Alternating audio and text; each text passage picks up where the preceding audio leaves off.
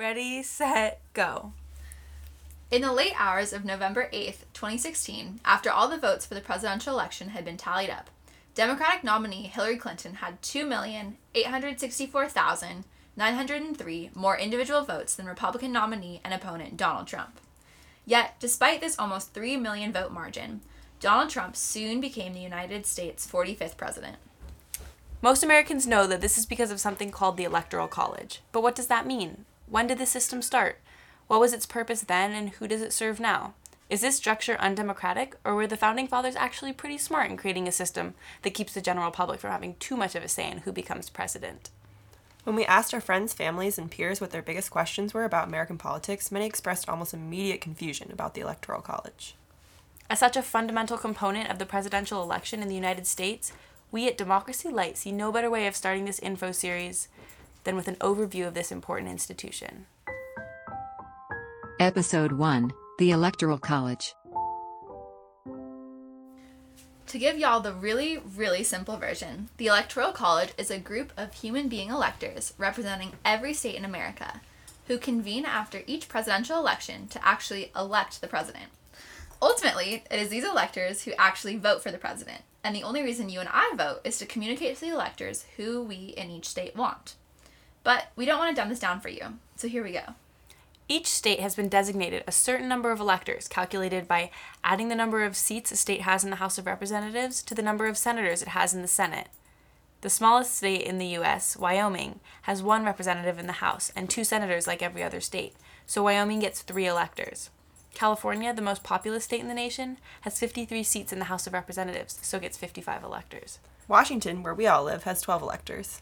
In total, there are 538 of these electors who make up the Electoral College.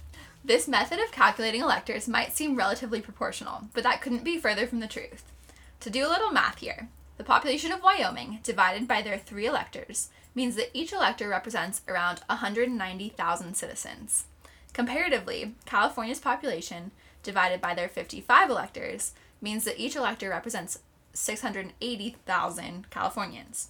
It's like Wyomings. Wyomings. Yeah, I looked up the, the, the technical word for people who live in Wyoming. Comparatively, California's population divided by their 55 electors means that each elector represents 680,000 Californians.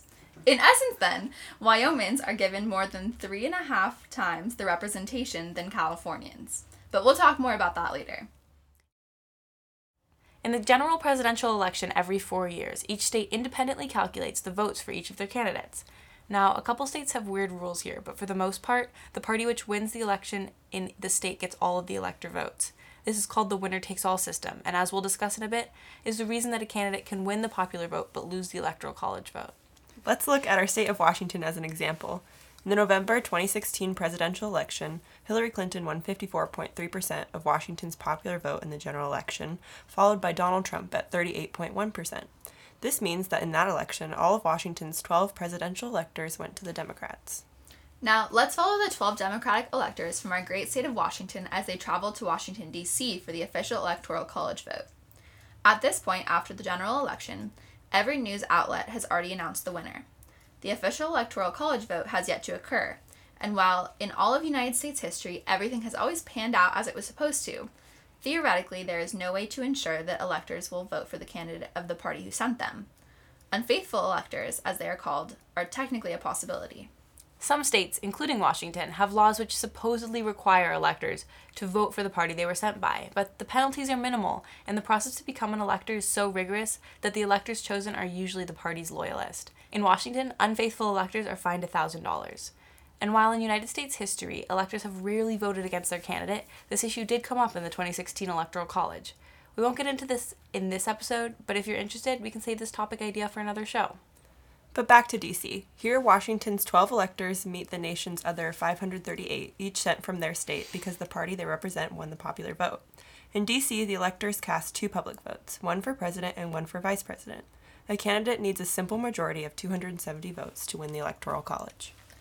But I still don't understand why, in the last election, Hillary won the popular vote and Trump won the electoral vote and the presidency. Lots of people don't, and that's what we're here for.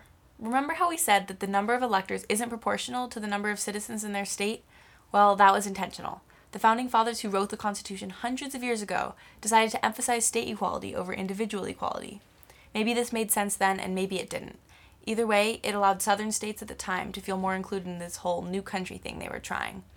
Actually, historians know that this decision was pretty much intentional in promoting slavery by less populated southern states, but we could spend a whole episode on that. Check out the episode description for more information about this. Well, this legacy continues. Today, the Electoral College means that less populated rural states get more representation in the Electoral College vote.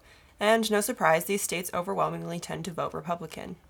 For lots of reasons, including how much our country has changed since 1776, lots of people have argued that the Electoral College system is unconstitutional. Most of these skeptics are Democrats because the Electoral College does heavily favor Republican candidates who speak to those smaller states. Advocates for the system, though, stress the importance of not giving the malleable minds of citizens too much say in the outcome. They also might agree with the initial goal of favoring state equality over individual equality. Ultimately, the debate over the democraticness of the Electoral College comes down to these questions Do we want someone as president who did not win the popular vote? Or would we want someone as president who didn't win the electoral vote? Let us know what you think, and we'll see you next week.